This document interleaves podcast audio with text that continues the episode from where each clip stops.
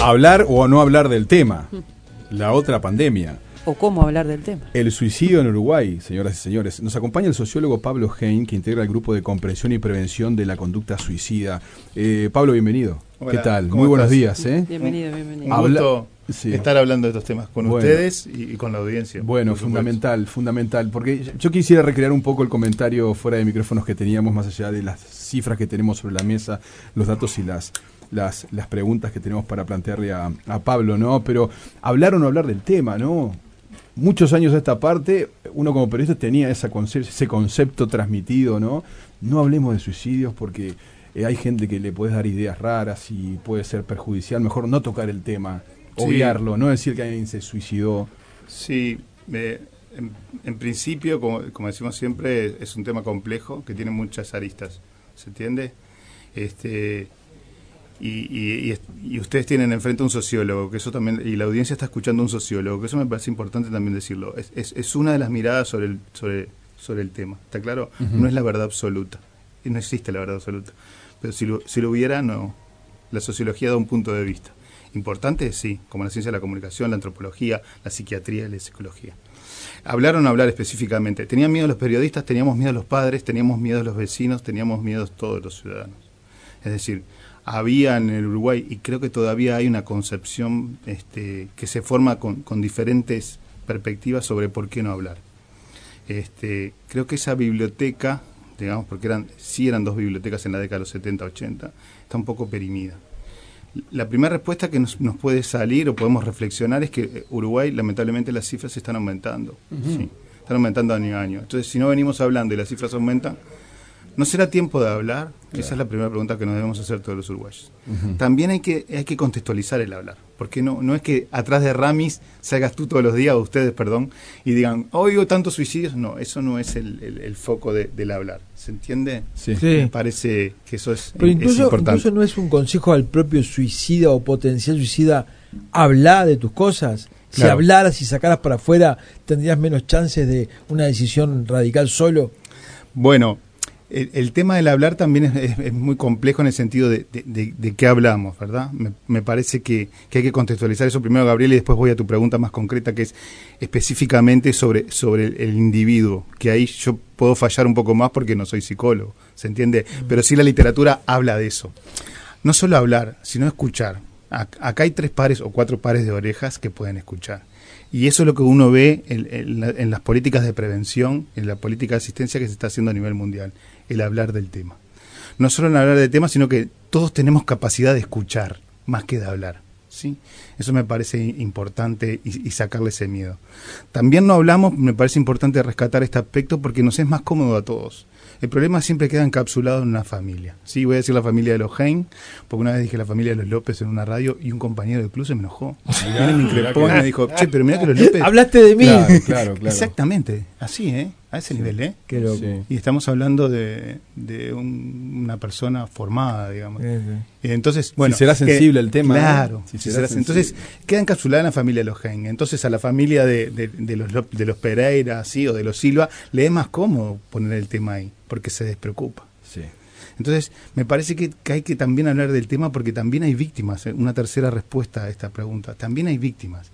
Y la mirada sobre las víctimas también no solo habla de las familias como víctimas como tal, sino que las víctimas nos muestran el espejo, en el cual a veces no nos queremos reflejar, si me dejas usar una metáfora media literaria. ¿Se entiende?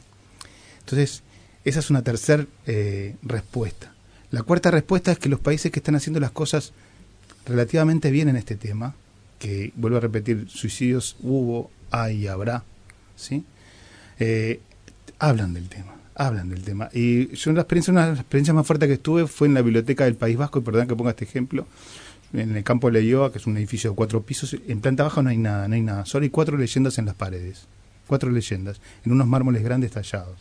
Una, por supuesto, en, batúa o esquera, otra en árabe, otra en inglés, y la frase que está en castellano ahí escrita es eh, la balada del desencantado, ¿sí?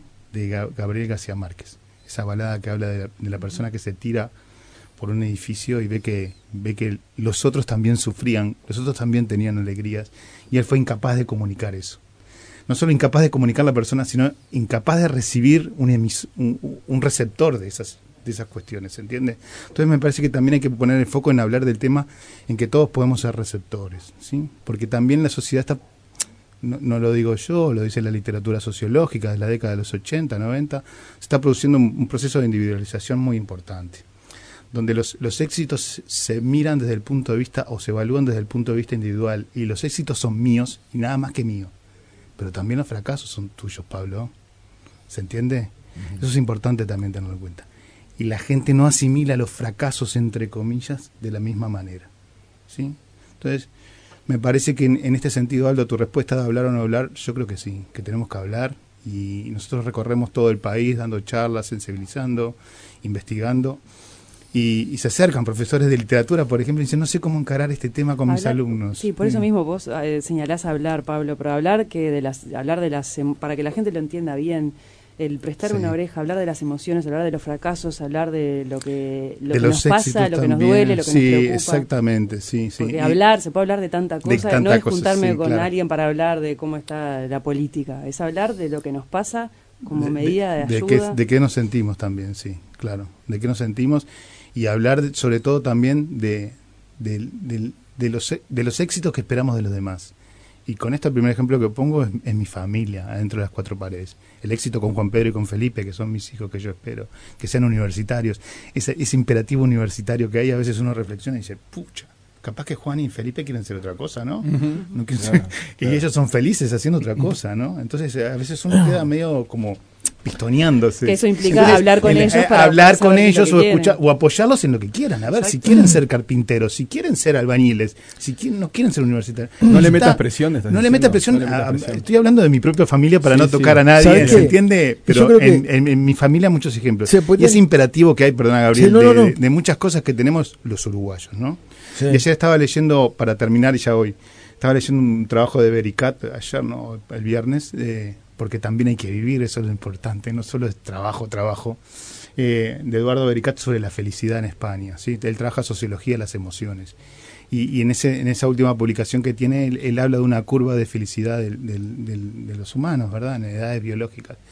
Y co coincide, justo lo descubrí el viernes, el jueves, que entre, los 35 y 55 años de edad, él plantea que el hombre, en sentido general, vuelve a ser más infeliz. O sea, la felicidad se concentra en la juventud, se concentra entre los 55 y 70 años, más o menos, y después vuelve una infelicidad en las etapas. Sé que he intentado, cuando, cuando, me enfrento a esto, comparar países y sus características más, más re relevantes, ¿verdad?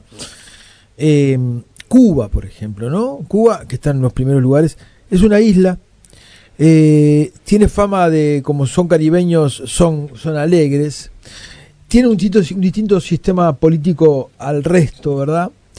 Eh, los países nórdicos, que si bien no importa si están campeón del mundo o están, pero, pero tienen un índice de suicidios muy altos, eh, a diferencia de Cuba, tienen mucho menos tiempo de sol, ¿no? Que el sol es muy importante para, para, para bueno, para el estado de ánimo.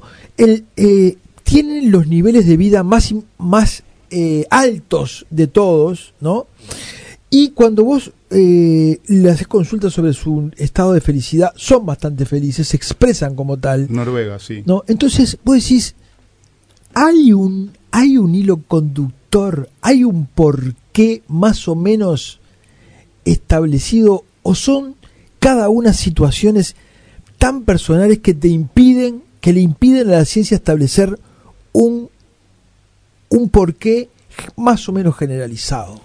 Sí, mira, ahí tendríamos varias respuestas y no es una salida elegante, sino que efectivamente me, me estás comparando eh, sociedades diametralmente opuestas con un eje común que es el tema que nos convoca, que Exacto. es aquellos que se quitan la vida por mano propia.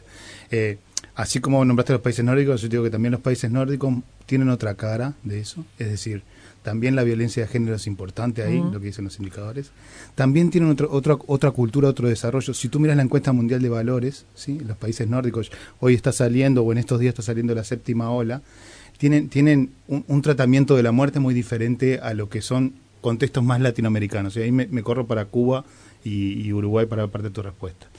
Yo creo que en parte sí, en parte hay una idiosincrasia, y no sé si es por país, que, tal vez es más cultural, no creo que sea climática, no creo que sea climática porque volvamos a Uruguay rápidamente, te digo que en, Uruguay, te digo no, lo dicen las cifras, eh, el suicidio es, un poquito más alto a fin de año.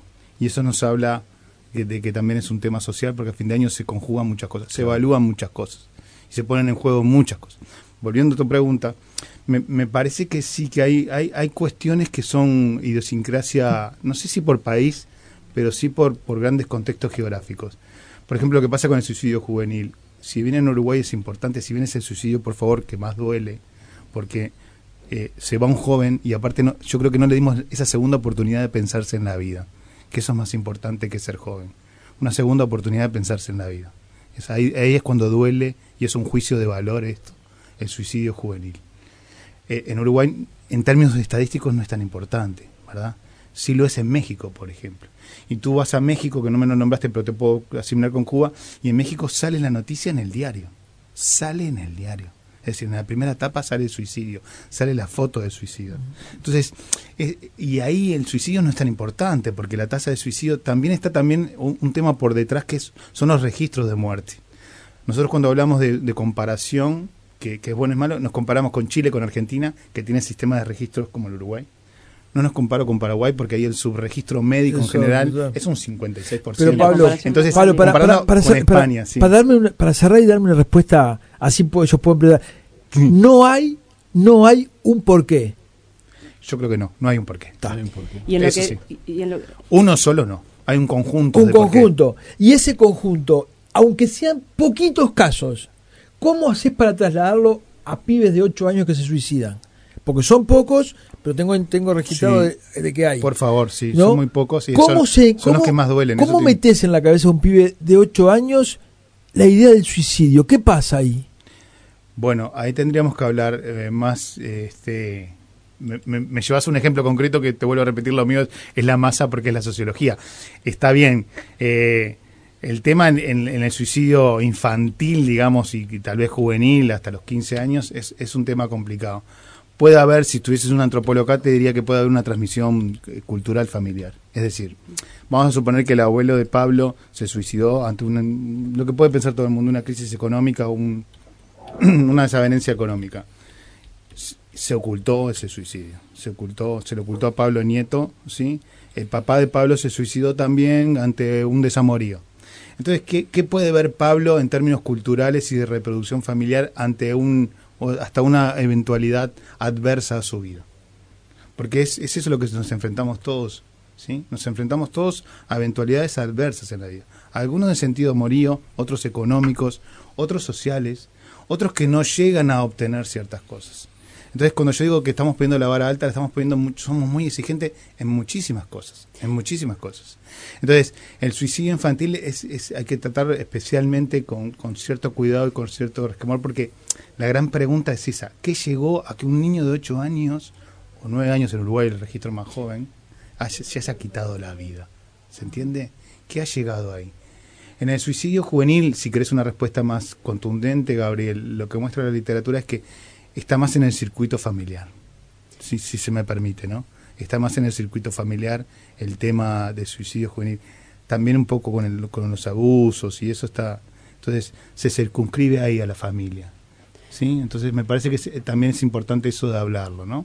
De decir, bueno, este, a veces como padres, a veces como tíos, a veces como, como padrinos, estamos también trabajando más. Y eso es lo que hay que hablar, y eso es lo que hay que em, empezar a cambiar. Que es una apuesta, con esto no hay una vacuna, ¿eh? aunque hay laboratorios que están buscando la vacuna, no hay una vacuna. ¿Te están buscando la vacuna? sí, claro, sí, sí, sí. Los suecos, por ejemplo, están muy preocupados. ¿eh? Una vacuna o una pastilla, perdón, ¿no? Bajando la tierra acá en Uruguay, ¿qué mirada sociológica podés, podés aportarnos de, de lo que está pasando con el suicidio masculino? ¿Hay más cantidad? ¿Por qué? ¿Qué es lo que se puede presuponer, por lo menos? A ver, el, suicidio siempre fue masculino que femenino, salvo en algunos países, como por ejemplo siempre se pone China. Nos decías qué relación hay de lo que es el 7 a 3. ¿Siete hombres contra, contra tres mujeres? Contra tres mujeres. En Uruguay ahora un poquito más, si, si tomamos el último año como referencia. Hay un tema importante también a destacar que en Uruguay, si bien la tasa es la más importante de las Américas, la más importante, y eso es preocupante, eh, son pocos casos. Entonces, que haya 10 hombres más, eso significa que eleva la tasa masculina.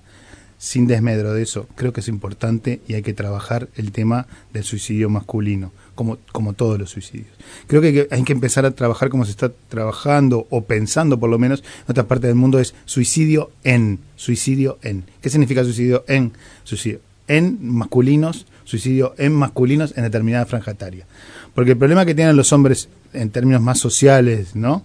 No, no, no soy quien para hablar de psicología, mucho menos de psiquiatría, es que eh, aparentemente en Uruguay está aumentando en esa franja entre los 35 más menos a, a 45, 50 años. Entonces ahí lo que nosotros vemos eh, en este sentido, y esto te lo estoy diciendo un poco a través de las notas o cartas suicidas que estamos manejando en una investigación que, está cerrando, que es, uno de los pocos elementos que tenemos para, para tratar de, discernir un poco, ¿sí? En, términos más culturales y sociales que está pasando, es que el, hombre a veces está muy dolido por cosas que le pasaron, ¿sí? Eso es lo que sale en, en es decir, cosas que le pasaron en un futuro y no necesariamente en un pasado, perdón, no este, no este pasado es inmediato, puede ser un pasado de hace un año o dos años, ¿sí? O tal vez más, no quiero fechar. ¿En qué índole de la vida? ¿Más en, la personal que en la económica, por ejemplo?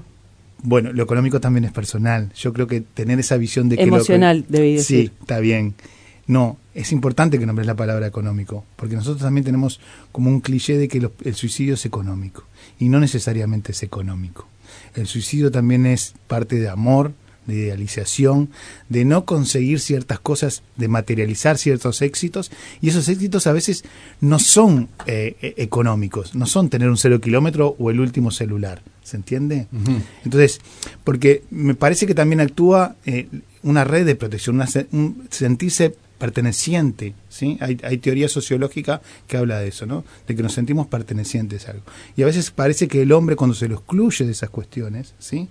Lo excluimos todos, ¿eh? Cuando nosotros excluimos al compañero de, trabajo, cuando excluimos al compañero de, vecindad o al compañero de club, el hombre eh, habla poco, ¿sí? Habla poco de sus adversidades, de sus emociones, eso también está comprobado clínicamente. Y en ese sentido me parece que, que ahí es cuando falla, ¿no? En, términos emocionales, la comunicación del hombre. En términos el hombre no se ve con fracasos sociales y culturales en la sociedad. Se habla poco del fracaso. yo creo que sí, lo manejamos poco. Más que se habla poco del fracaso, juzgamos mucho el fracaso. Estás hablando de patrones culturales. Sí, o sociales, si querés, para no meterme con la antropología. No, está bien, eh, está bien. Pero eh, yo creo que más que, que se habla poco de los fracasos, juzgamos el resto. Y eso es lo importante de cambiar el foco en el suicidio. Y juzgamos el fracaso ajeno. Claro, claro. que para vos puede, ser fracaso, para mí no.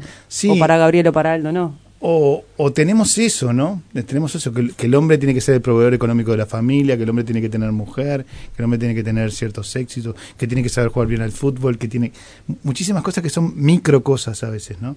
Entonces, en ese sentido me parece que, que es importante. También conjugado con que en, esa etapa de la vida 35-55, lo dice Bericat, el hombre es un poco más infeliz, o el ser humano.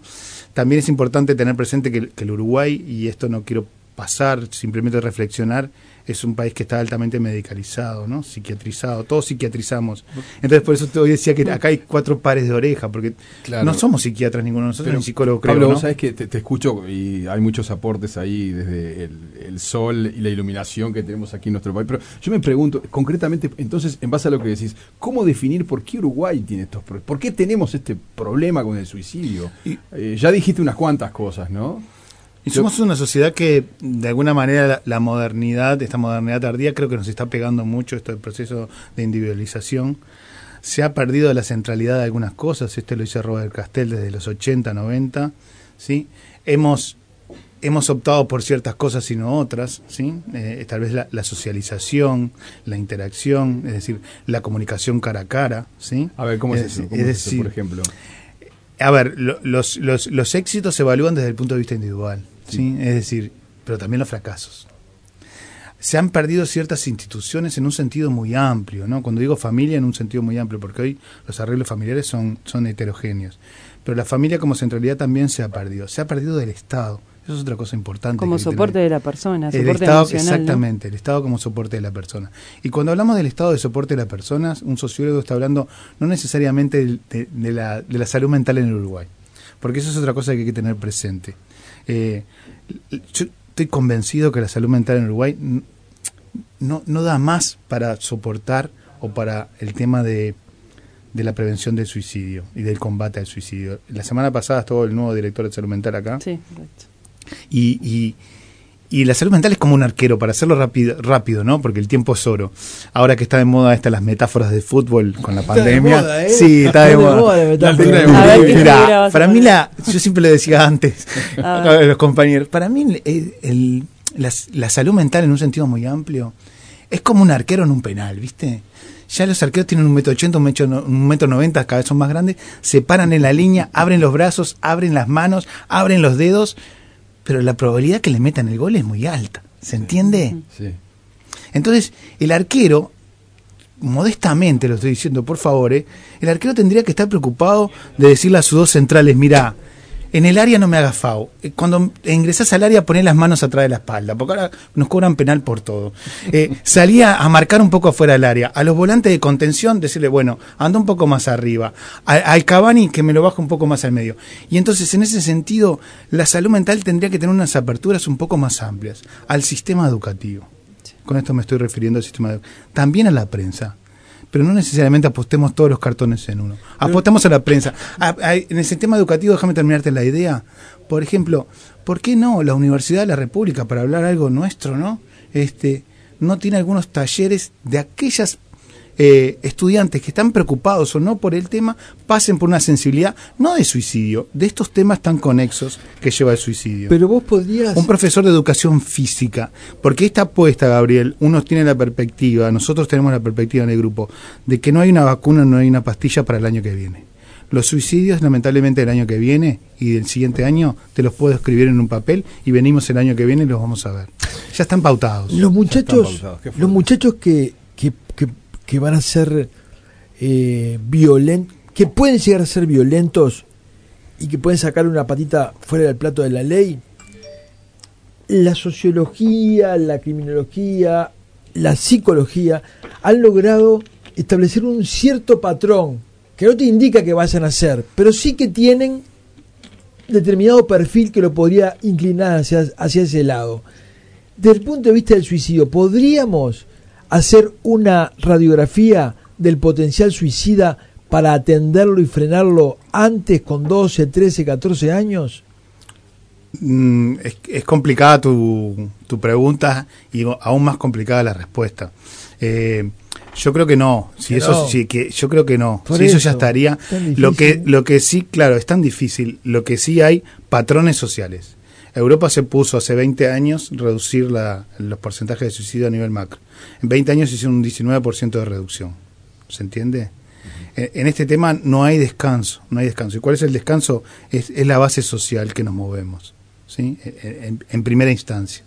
Eh, experiencias, no, no, crucemos el océano, miremos Chile, por ejemplo. Pasó una tasa de 9 a 11 y están muy preocupados. Y tiene una política de difusión, una política de, de, de llegar a la base donde se le dice a la gente, a esa radiografía que tú le querés decir, que tú querés hacer, antes de hacer esa radiografía, lo importante es decirle a ese joven, mira, esto pasa. No, no todo el mundo tiene éxito. Esos éxitos que te vendemos no están así. Porque a veces puede haber eh, eh, los, los, otros casos de gente tan exitosa que hay, eh, este cocinero famoso y este que tienen todo y se quitan la vida. Uno puede alentar Esa, ese principio de la, de la, de la este, de la, percepción, no me sale. Cuando seguro está demostrado, los suicidas al momento que ejecutan el acto o se arrepienten o les surge el instinto de supervivencia. Esa es la palabra que no me salía. El instinto de supervivencia. Por eso, cuando una persona se tira de un edificio, cuando llega abajo, ponen las manos. Ponen las manos porque es, es instintivo eso, digamos, ¿no? ¿Se puede de alguna manera ah, estimular el instinto de supervivencia, que es algo que llevamos innato, para que eso pueda frenarlo? No, yo creo que lo que lo que yo soy sociólogo, te vuelvo a repetir, mis lentes son de la sociología, lamentablemente esa pregunta no te la puedo evacuar como tú. Yo creo que eso no, no, no, va a la, solución del problema. Yo creo que, la apuesta es en, es en términos también sociales, también culturales. Como lo hizo, por ejemplo, el País Vasco, que la primera medida es transmitir valores socialmente eh, solidarios, culturalmente solidarios, ¿no? Sociales, culturales, solidarios. Eh, eh, Pablo, se nos, va el tiempo lamentable. Yo te quería preguntar por esas notas suicidas. Sé que hay un estudio, ya lo comentaste fuera. Sí, notas y cartas, sí. Notas y cartas suicidas. ¿Cómo podemos definir ese tema? ¿Qué, Es un tema complejo. Terriblemente doloroso, seguramente. es, una, es, es un instrumento que se usa en muchas partes del mundo para, para comprender, ¿sí? para aportar más porque hay muchos elementos. El Uruguay está rodeado de información y no, y no, no lo utiliza para este tema también, para este y otros temas. Pero las notas y las cartas es una, investigación que estamos terminando ahora, donde hay mucha metodología para observarla, ¿sí? Porque, bueno, es lo mismo, soy sociólogo y ahí hay, hay muchas, muchas metodologías para observar. Nosotros lo captamos fue, eh, en concreto, para, para hacerte un abstract en 30 segundos de tres años de investigación, nosotros encontramos claramente tres grupos hay una discusión si tres, tres o cuatro, no importa, son tres grupos. Hay un, casco duro de las notas es que, son suicidas que van a ser suicidas. Esos son muy violentos en la nota, muy despectivos, tiran la culpa a todo el mundo. Eh, sus problemas están en eso no, los mueve nadie, es el casco duro, le llamamos nosotros. Después hay otro grupo que, que no se no se hayan viviendo hoy, sí, julio 2020, por hechos que les que le pasaron en un pasado y se están siendo juzgados, ¿sí? Esos, esos tienen un tipo de nota más benevolente, ¿sí? Eh, si bien culpabilizan a alguien en el entorno familiar de sus amistades, ¿sí? Eh, es, es, un, es otro casco que es otro grupo que encontramos y tenemos un tercer grupo que esto es lo más llamativo son gente que no se ven en un futuro viviendo como empezaron a vivir hoy ¿se entiende? y ahí hay sentimientos hay economía hay solidaridad entonces es, esa gente es un tipo de nota que, que, perdona más a su entorno familiar. Es decir, es una nota más de, perdón, de, de, perdón por el acto, ¿no? ¿Sí? En estos tres tipos de, grupos son conscientes de lo que están haciendo, son conscientes, ¿sí? Y la nota es una, nosotros nos manejamos con un elemento cultural, es una nota que fue escrita para ser leída, ¿se entiende? En, en, ese sentido. Este, pero bueno, el mundo de la nota suicida es muy, muy amplio y hay mucha metodología. Nosotros nos pegamos mucho estamos trabajando mucho con Ana María Chávez, una mexicana que es psiquiatra, ¿sí? Y bueno, en principio este, estos tres años lo que hicimos es solidificar la nota. Las notas, esas notas eh, en lo que puede ser la nota que deja un hombre, que de la nota que deja una mujer, son bien eh, diferentes. Son bien diferentes. Sí, la mujer deja poca nota, el hombre deja mucha nota. De, mucha nota. En el sentido de los que dejan nota, sí. Explica más. Sí, explica más. Sí, y ahí se, se, nota más el, el dolor hacia, hacia, el propio humano. Sí. Cortita, ¿El hecho de ser un país, o si es un país más ateo que otro, puede incidir? Bueno, si tuviese Durkheim te diría que sí. Eh, yo creo que en, en, parte en parte sí, pero muy pequeña, ¿eh? Sí. Muy pequeña, que quede claro. Y el, otro, el último. Porque la, religión es cohesión. Claro, y el último, el ser dueño de tu destino, decir yo cuando me voy. Bueno, entramos en un tema ético y filosófico, que sería oportuno señalarlo bien claro, ¿no? Yo creo que sí, que hay derecho de la gente que sí. Eh, pero bueno, es un tema muy delicado, ¿eh? es un tema muy delicado para, para tratarlo en 30 segundos que nos quedan. Pero, bueno, se nos fue el tiempo. Dale, tranquilo. Será hasta la próxima, ¿eh? Claro, claro, sí. El gusto es nuestro y, animar a la gente a, a, que consulte los canales, a que consulte la línea vida. Nuestro grupo está abierto. ¿Cuál es la línea? ¿Cuál es el número? 0800 07 67. Sí. La línea 0800 07 67. Pero también Pablo, nuestro grupo. Pablo que nuestro grupo, contá, eh, apelo a tu capacidad de síntesis ¿De qué grupo estás hablando? El grupo de comprensión y prevención de la conducta suicida. Googlean, nos escriben mail, igual quedan nuestros teléfonos acá. Yo estoy hablando por el profesor de secundaria que quiere hacer algo en, el liceo y no se anima. Y no sabe cómo hablarlo. No, se anima, no sabe cómo hablarlo. nosotros lo podemos guiar, le podemos decir, mira, entra acá, entra acá, toma este material. Qué bueno ¿Se entiende? ¿eh? Y el profesor de educación física que trabaja en el baby fútbol, que trabaja en la liga universitaria, que ahí están en parte los frustrados que no llegan a ser profesionales también. Ojo, mi, hijo juega ahí, por favor. Yo, cuando fui, yo te hice una nota una vez en, en, la, en, la, la, facultad, ¿no? Este, con, con, tus dos compañeros, y salí de ahí y me imaginaba los ojos de un niño de 9 o 10 años. ¿Qué hay atrás de esos ojos para que un niño quiera quitarse la vida en el que es el momento más feliz de su vida? Esa pregunta me ha acompañado y me sigue acompañando. Dale. Pablo, gracias. Hasta la próxima.